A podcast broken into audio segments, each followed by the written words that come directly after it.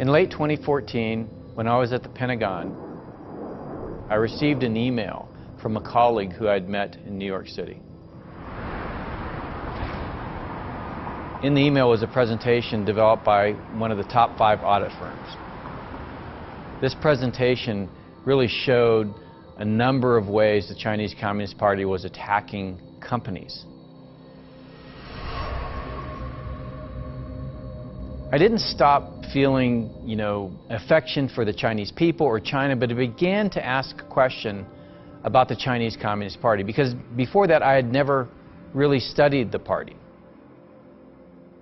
And so I started to read everything I could.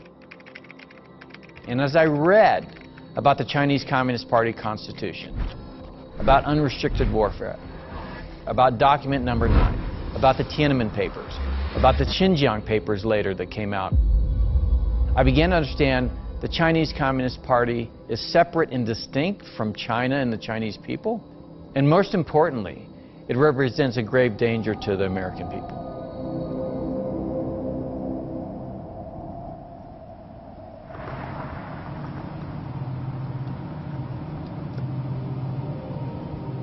It was two years in the making. The United States and China have entered a deep downward spiral. Where did it all begin? If you go by the mainstream media, it was Xi Jinping and Trump who plunged relations to their lowest point. Was it really so? On the China side, are the CCP's recent aggressions a product of Xi's personality or part of a larger scheme?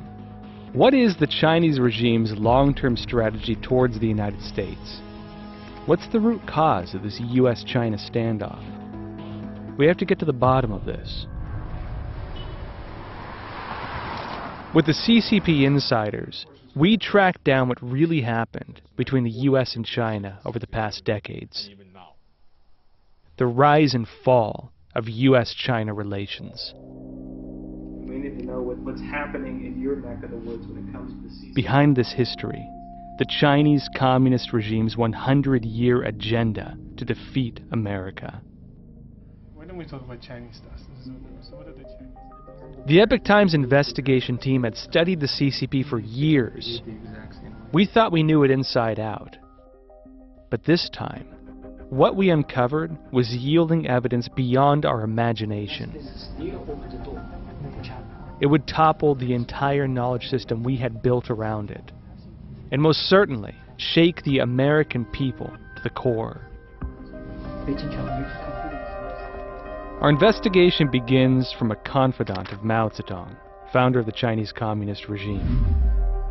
Li Rui, born in 1917, was Mao's personal secretary in the 1950s. He was among the few more right-leaning communist revolutionaries.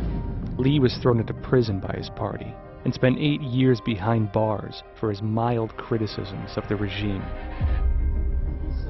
Li's diary and meeting notes, currently held by the Hoover Institute at Stanford University, provide a rare peek into the discussions at key moments in CCP history. The meeting notes start from 1948, about a year before the Communist Party established its regime in mainland China. Li passed away in 2019. His daughter, Li Nanyang, who helped transcribe and annotate Li's writings, sat down with us. How would you explain this to people? After my father passed away, I started to organize his uh, meeting minutes. They always had the political study. That's a routine uh, inside of the CCP, and the higher rank uh, officer always came over to talk about something. And my father uh, just recorded all this talk. And in this talk, I remembered uh, one uh, was from Yang Shangkun. Yang Shangkun, one of the most powerful early members of the CCP, fought for decades alongside Mao to create the regime. Yang directly oversaw the most important Communist Party affairs for two decades. In 1948, he was the party's top military leader. He said, sooner or later we will liberate the entire China. Okay, and the next goal, we are going to defeat America.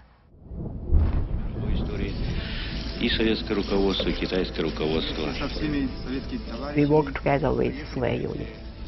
We become really strong. We have enough power to defeat the American and the West world and to liberate the entire world eventually. So I was really shocked even they, before they seized the power of China. They had such dream.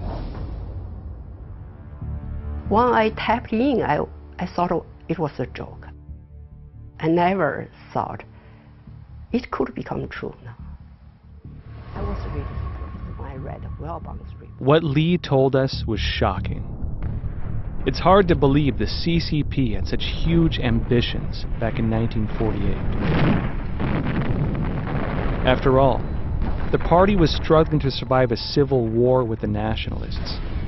It hadn't yet even taken over China. But after trolling through the CCP's internal policy records, we found that early on, when Mao first founded the communist regime, the party had laid down two basic strategic principles towards the United States. First, the United States is the ultimate enemy of the CCP, and defeating the United States is the only way for the party to achieve global domination. Second, defeating the United States is a long-term process and a protracted war. These strategic principles were hidden from the public but we managed to find their traces in the internal party meeting records, policy documents, and Mao Zedong's own words. They were leading directly to this ultimate goal. In 1949, the year the CCP seized power in China, Lu Dingyi, then head of the Central CCP Propaganda Department, wrote in an article, The day will come when all mankind will sing a song of triumph over the American imperialists. That's a fact-based scientific prediction. In Cast Away Illusions, prepare for struggle. Mao says the slogan, prepare for struggle, is addressed to those who still cherish certain illusions about the relations between China and the imperialist countries, especially between China and the United States. In U.S. imperialism is a paper tiger, Mao says, when we say U.S. imperialism is a paper tiger, we are speaking in terms of strategy, and this tiger must die. We must continue to wage struggle against it, fight it with all our might, and that takes time. The 100 year goal that the CCP has to become the world's leader, which of course starts with dominating the United States is accelerating. So it's really important for Americans in particular to understand this is the plan. It has been being executed by the CCP for decades, and well-intentioned American presidents and other leaders have been duped by that. It is terrible that the CCP has gotten so far along in this 100-year plan, but they've gotten really close to succeeding. The agenda of the CCP, you have to understand, is the long game. They don't care if it takes 50 or 100 years to turn the world 100% communist under their control. So exactly when and how did the CCP's long game start? We need to go back to before the party was even ruling China.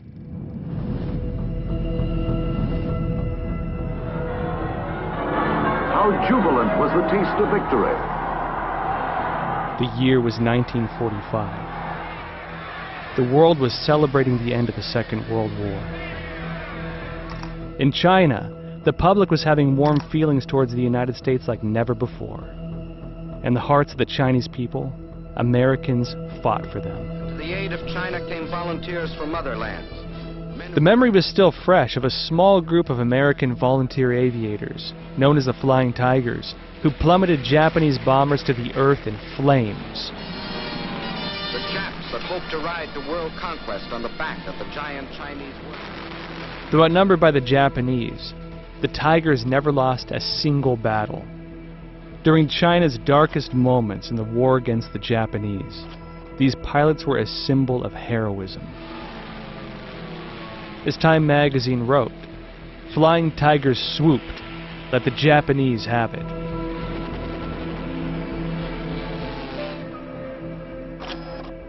The CCP, relying on the U.S. to be the peacemaker between the party and the ruling nationalists, spared no effort to take advantage of the pro-American sentiment.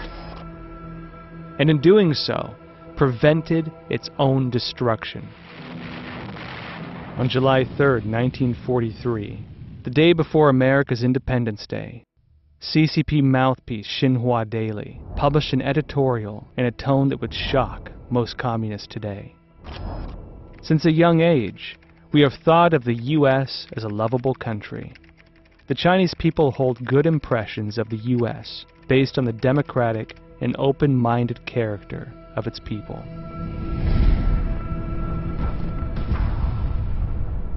Just a few years later, Chinese communist soldiers were killing American troops in the Korean War. It was June 1950. The CCP, having taken over mainland China, painted Americans as the most evil imperialists in the world.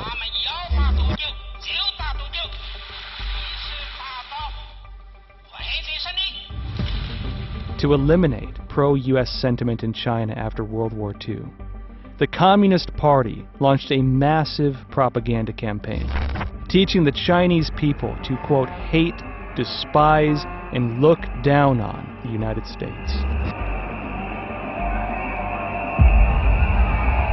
America went from a democratic, civilized, and friendly nation to the world's most counter-revolutionary, barbaric, and aggressive imperialist country, and the sworn enemy of the Chinese people. In less than a decade, the CCP waged another war against the U.S., this time through an agent, the Vietnam War, a bad dream for America that never goes away.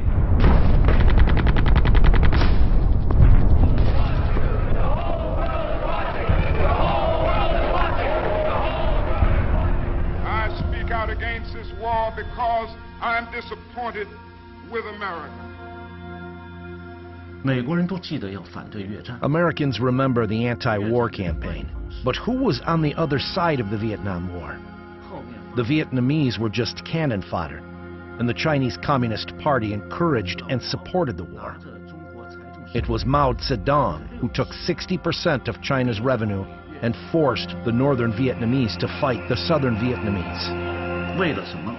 And for what? To defeat American imperialism.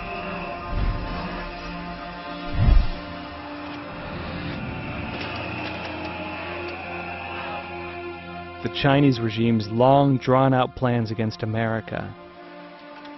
An ultimate plan for world domination. This is nothing new to the U.S. intelligence community.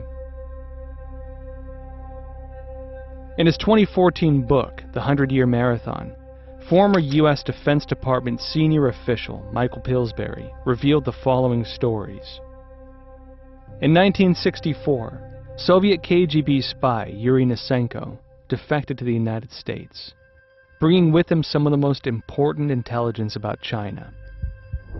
He reported that Mao sought dominance not only of the international communist system, but also of the entire world order. The real story was when I was 24 years old at the United Nations headquarters in the Secretariat.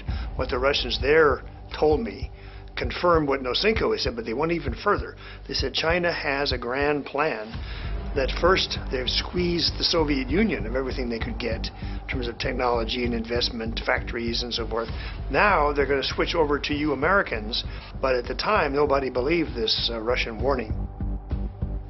In 1969, 24-year-old Pillsbury was working as an intelligence officer for the U.S. government.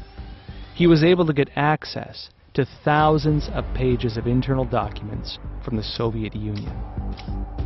The Soviet view of China in their internal secret documents the American government got onto only because of a high-level spy who had a Minox camera and took 10,000 pages of photos, which the CIA assembled into a series of documents.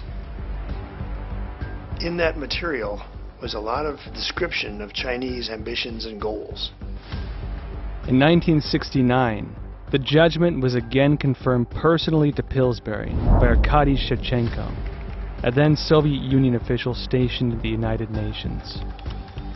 Shevchenko later became the highest ranking Soviet diplomat to defect to the United States.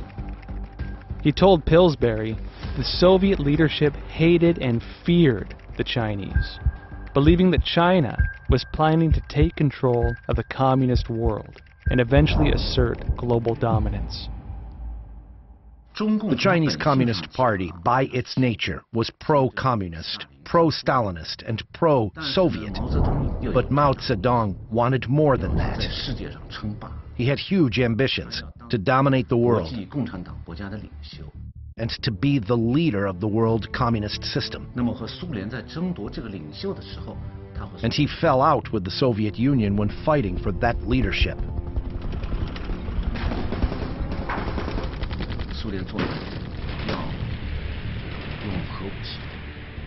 After the battle, Soviet Russians considered launching nuclear strikes on major Chinese cities, including Beijing.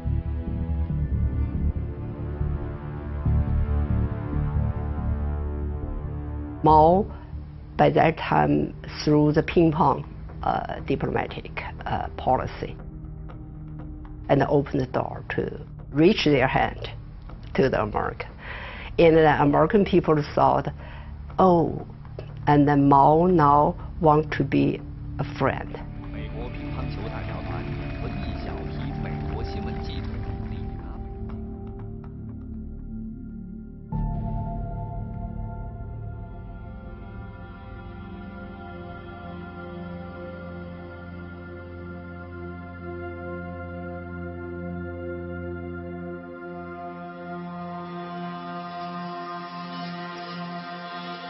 Beijing's olive branch to the United States was unprecedented. And it came at a good time. The US government was busy containing threats from the Soviet Union. In comparison, threats from communist China seemed trivial. Upon learning a deep division was forming between the Soviets and the Chinese regime, the US did not hesitate to send then National Security Advisor Henry Kissinger on a secret trip to China. We seek an open world, a world in which no people, great or small, will live in angry isolation. Soon after, in 1972, President Nixon went on an official visit to China. His visit would fundamentally change the world order, where the United States and China became allies against the Soviet Union. We have unlocked the doors that for a quarter of a century stood between the United States and the People's Republic of China. And five years later, January 1st, 1979, the U.S. established diplomatic relations with the Chinese Communist regime. What Nixon did not realize was that he was setting the stage for a profound crisis one that could threaten the very foundations of America. The U.S. helped the CCP, and U.S. saved the CCP. At that time, Nixon made the decision to say that if the Soviet Union attacked China, the U.S. would have to step in and attack the Soviet Union. The Soviet Union was forced to pull back. Then Mao Zedong realized that if he didn't ally with the U.S., he couldn't survive he would be dead. So he was forced to be more pro-America. That's not the same as saying that he loved America in his heart, loved democracy. There was no such thing. The China card got the CCP what it wanted, a helping hand from the U.S. The only question is, would it stop Chinese leaders from seeing America as the ultimate enemy? That didn't happen. As Kissinger and Nixon were shaking hands with Mao Zedong, behind the scenes, the communist regime had a well thought out plan. Chinese American author Jianying Zha recalled in an article the party meticulously tuned down the anti US propaganda during Nixon's week long visit. But right after his departure, and even before Nixon's delegates had left China, CCTV was already airing anti US operas.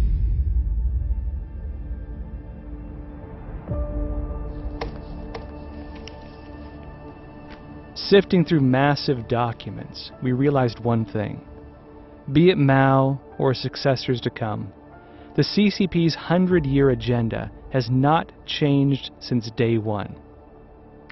To defeat the United States, become the world's top superpower, and establish a new world order dominated by the CCP by the 100th anniversary of the founding of the regime.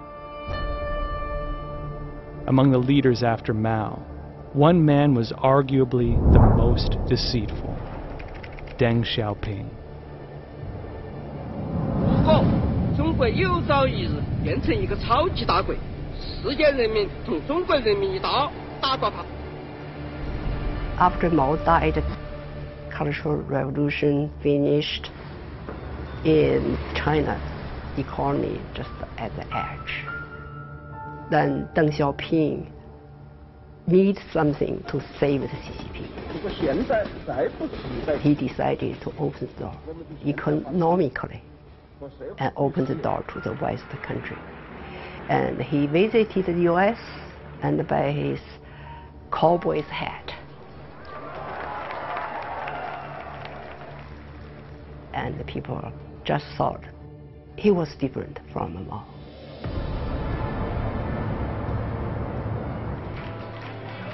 Chinese leave today with their memories and perhaps a new image for Communist China's leading man.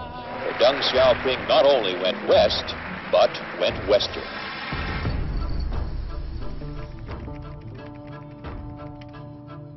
In response to U.S. journalists, this is how Deng phrased U.S. China relations. China is not important to the world because China is still very poor and has limited power. If we want to confront the Soviet Union, we have to depend on the United States. Deng's foreign policy in a nutshell hide your strength and bide your time.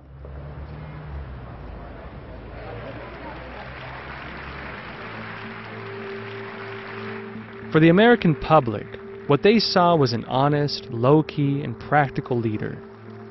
A man who seemed to care more about the economy than political games. U.S. policymakers were thrilled at the idea that one day China would become a free market economy, or even better, a liberal democracy. America started sharing valuable resources with China technology, investment, education, military goods, and even intelligence. In the case of the media, from 1976 to 1997, when Deng passed away, he was featured at least seven times on the cover of Time magazine, fueled by America's excitement for this new Chinese leader. But America had no idea what it was about to encounter. On the surface, Deng did recognize the United States as the world's dominant power. Yet behind the veil of friendliness lied the CCP's staunch hostility, the rejection of American freedom from the very beginning. Anti American propaganda was tuned down in China, but it never went away.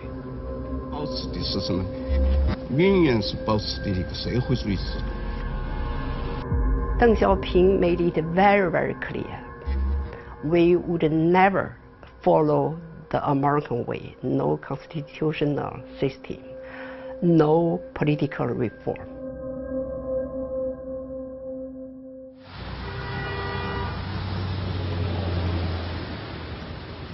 For almost 20 years, the United States and China maintained a sort of peace.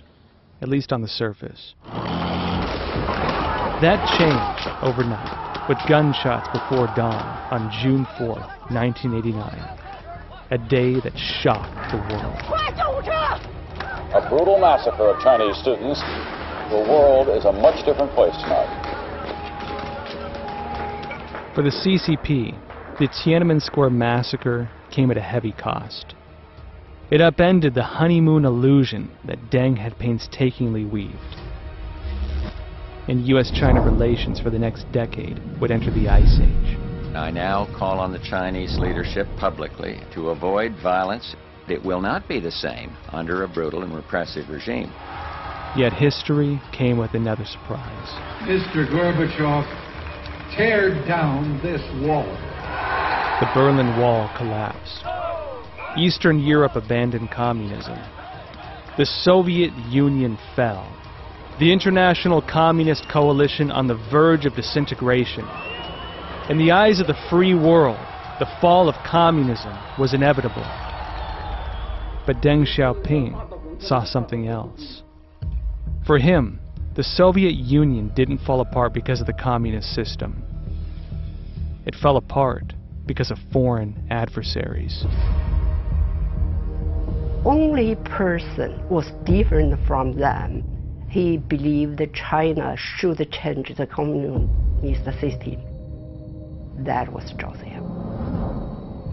Only himself believed fundamentally wrong. The CCP was fundamentally wrong. The year was 2000. Deng's successor, Jiang Zemin, was setting off for his first official visit to the United States. This is his interview with CBS 60 Minutes, right before the trip. I'm convinced that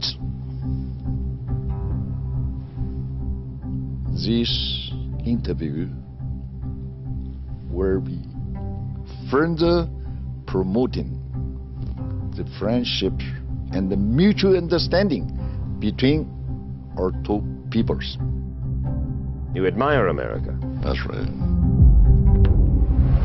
Jiang isn't just a successor of Deng, but also of his strategic principle, hiding your strength and biding your time. Be it the economy, technology, or international status, the Chinese regime once again needed the U.S. to give it a hand. During his visit, Jiang was as flattering as a communist could possibly be to America. But his smiles came with a warning. Behind America's back, Jiang fiercely attacked those who sought democratic reforms in China and fanned up anti-U.S. sentiment across the country.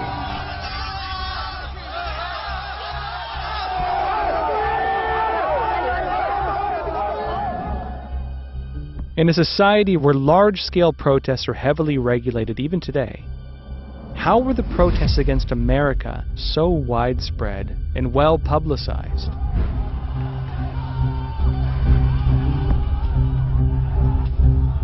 The sentiments became most prominent in the wake of a tragic event. September 11th, 2001. The other trade center's down. It's down. It's down.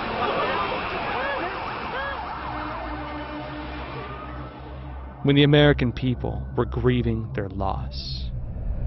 Some Chinese netizens, brainwashed by the party, cheered for America's suffering.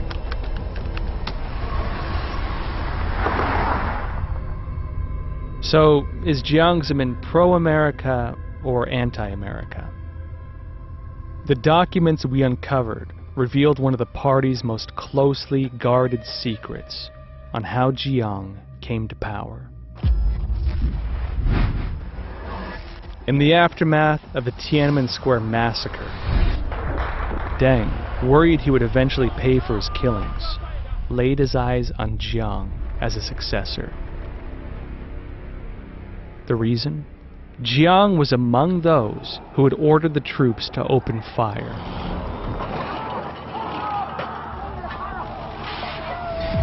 As the biggest political beneficiary of the massacre, Jiang pushed China to its darkest era of human rights. He also embodied the dual nature of Beijing's foreign policy to its fullest extent, appearing pro-American on the outside and anti-American on the inside. But America once again overlooked the CCP's ambition. I believe that the United States and China can accomplish a lot when we work together to fight terrorism. The same year, Jiang ratcheted up the budget to purchase Russian weapons. A 2021 report from the Congressional Research Service found that in 2001, Russian arms exports to China exceeded $2.5 billion. That accounts for half of all Russian arms exports. China became the world's largest arms importer. Why did Jiang put so much effort into developing the Chinese military? In a 2004 congressional hearing, University of Pennsylvania professor and China expert Arthur Waldron warned lawmakers.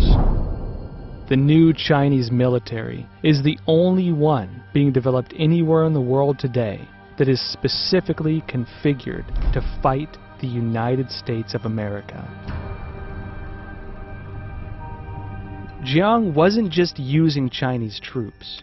He was building a global alliance against the United States exporting advanced weapons to other authoritarian regimes and terrorist groups. In 2001, he established the Shanghai Cooperation Organization, a regional alliance directly aimed to counter the US-led NATO.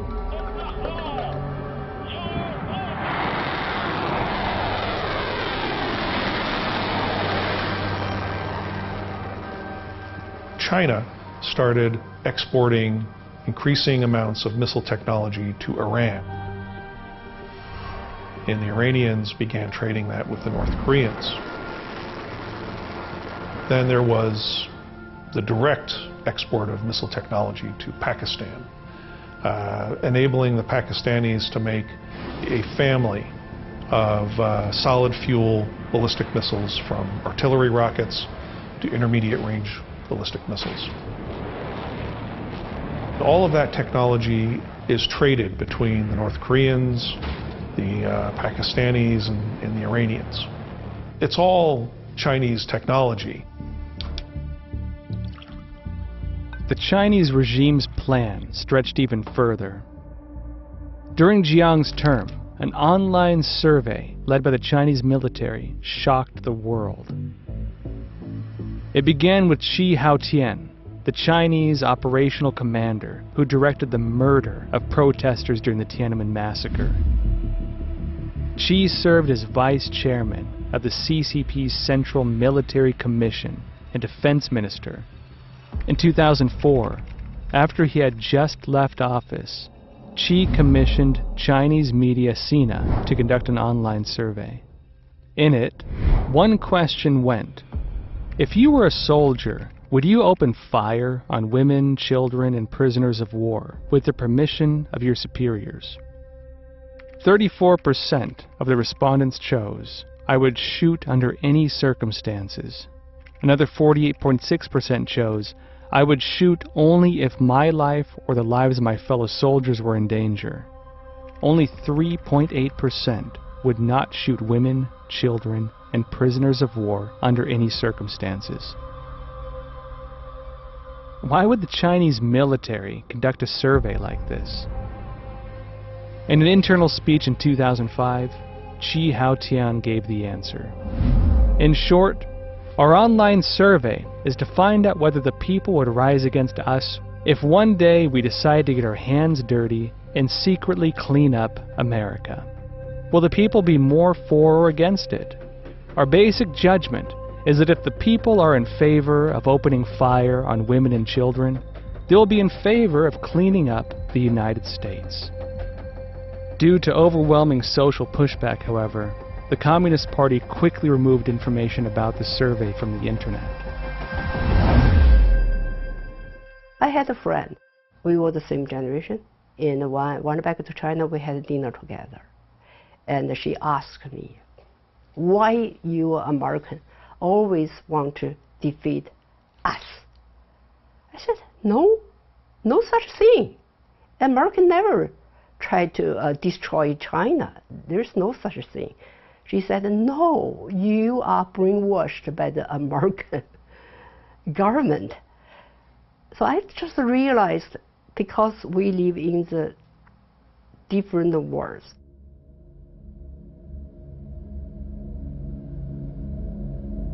In a world like communist China in the 2000s, military buildup and anti-American sentiment raged on, even during the term of Jiang's successor. As mild-mannered as Hu Jintao seems, the smell of gunpowder was still in the air.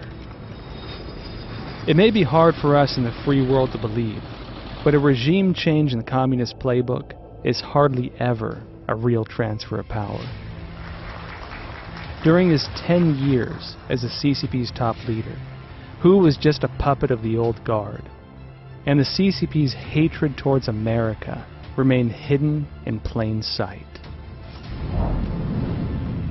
Things started to change in 2012 when Xi Jinping took power. For the first time in almost 30 years, the party altered the face of its anti-US strategy.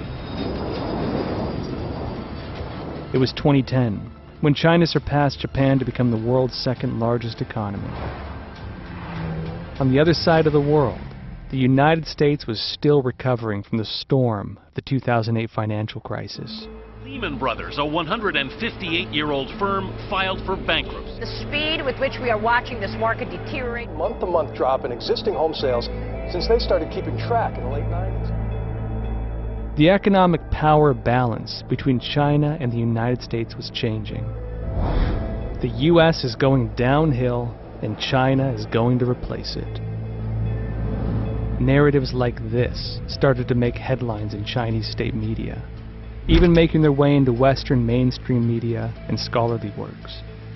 The CCP has entered a new stage to challenge the existing world order Beijing realized it was time to phase out the old strategy. There was no need for hiding your strength and biding your time anymore. Instead, we're starting to hear phrases like realize the Chinese dream, the great rejuvenation of the Chinese nation, and building a community of shared human destiny. But do we really understand the true meaning behind the China dream? and the great revival of China. You have to understand the propaganda skill of the CCP. Actually, behind the dream is the CCP's agenda. What is the so-called Chinese dream? Is it the dream of China, this country, or the dream of the CCP? It is, of course, not the dream of this country. because the country means its population. It's simply the dream of CCP, covered with the flag of China.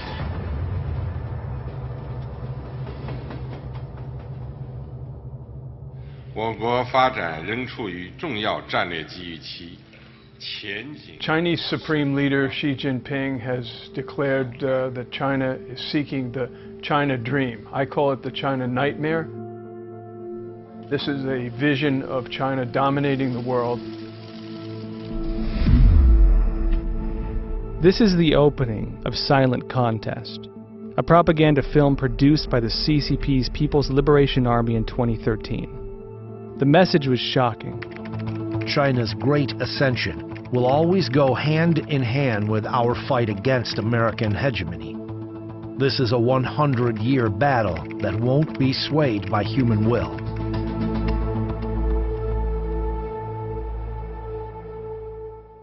but there were new warning signs ahead. In 2015, Xi Jinping proposed the Belt and Road Initiative, building infrastructure for developing countries across continents in exchange for influence and control over them. Meanwhile, Beijing started to expand its military presence around the world, openly compete with the U.S. on the technological front. Escalating tension all out artificial intelligence arms race between the two countries. Develop central bank-backed digital currency to vanquish U.S. financial control. First major economy to create its own digital currency. What is Beijing's end game? As well as take over international organizations, one vote at a time. The regime was many steps into its goal of expansion, until Trump's trade war. Game on here. A trade war between the United States and China is here. It's real at the stroke of midnight. China is imposing new tariffs on U.S. goods today after President Trump put tariffs on $200 billion worth of Chinese imports.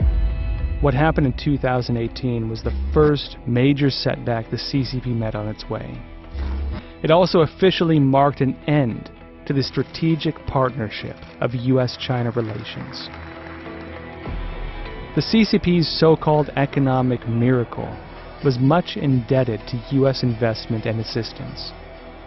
But it didn't hesitate to openly fall out with America in the trade war. Was the clash purely the result of trade disputes? Or was there something deeper?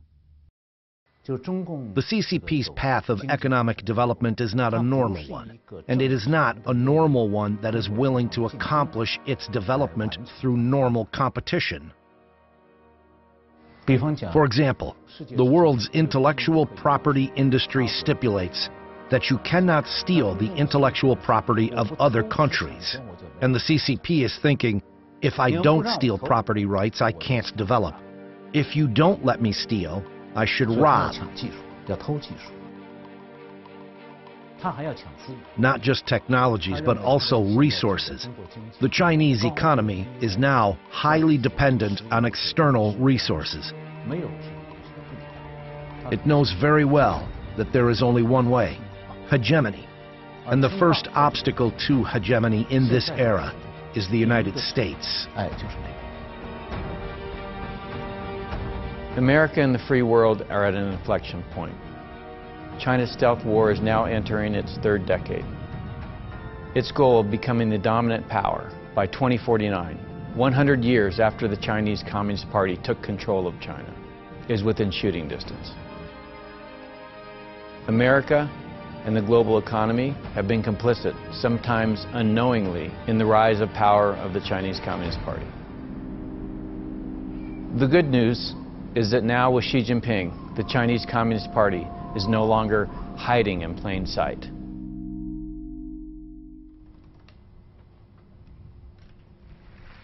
同时中国人民也绝不允许任何外来势力欺负压迫奴役我们。谁妄想这样干？必将在十四多亿中国人民用血肉铸成的钢铁长城面前碰得头破血流。当今世界正经历百年未有之大变局，突如其来的新冠肺炎疫情对全世界是一次严峻考验。Great changes unseen in a century, a slogan that Xi Jinping first coined in 2017, became a political buzzword in the CCP, especially in 2020.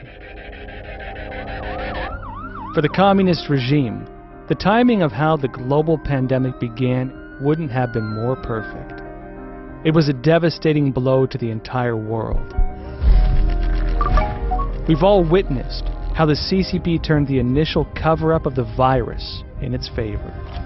A chance to weaken the free world that had always prevailed. And to set off a World War III to reset the world order. On July 1st, 2021, when the CCP celebrated the 100 years of its founding, the great rejuvenation of the Chinese nation was mentioned 21 times. There was no mention of who the foreign enemy is, but it's no longer a secret. The party's anniversaries are usually coupled with the release of jingoistic war epics. This time, the party chose to focus on the only war that Chinese troops fought head to head with American soldiers the Korean War.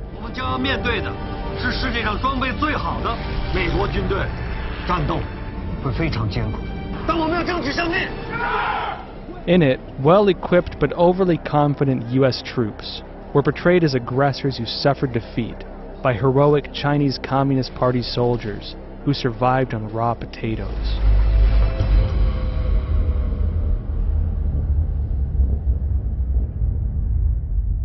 In the post-pandemic age, the CCP's plot against the United States has become an open book.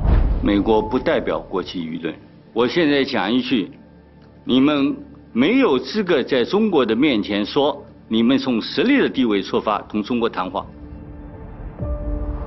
Yet for those of us living in America, there's more to the story than we were capable of seeing before. China's foreign ministry has been accusing the U.S. of increasing tensions with Russia and hyping up the possibility of war. What is causing the fundamental division between the U.S. and China? Why have party leaders been so consistent in carrying out this century old agenda? Why advocate for America's demise? Remember, the United States has been the economic engine for the world economy for the past 70 years. So they want to take that over and to control that for the, the benefit of the Communist Party. America is the only force on the planet that can bring them down. They know that if they're going to be victorious, they have to destroy the shining example of liberty on this planet. The only country that confront them can confront them spiritually, philosophically, economically, militarily. The only opposition they really have. They often refer to warring states and the tactics of the warring states period. And one of those tactics was a kind of uh, win or lose, I win, you lose, zero sum game. Only one country got to lead the world. And that country had to destroy the others or set them against each other or undermine them, steal their technology. There are a variety of techniques that were used. One thing has never changed about the Chinese Communist Party. From Mao to Xi Jinping, there's not a single one who didn't stress that he is a member of the Communist Party. What is a Communist Party? The Communist Party is a political force that wants to overthrow the existing order of the world, to take over the world, to control the world. Therefore, as long as it is a Communist Party, no matter how many leaders it changes, it will not change its nature.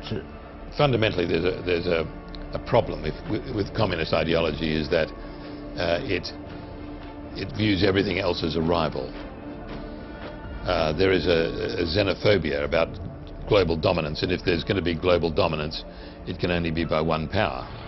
So the United States should never dream of being a so-called friend, friendly relationship. There's no way to reach that.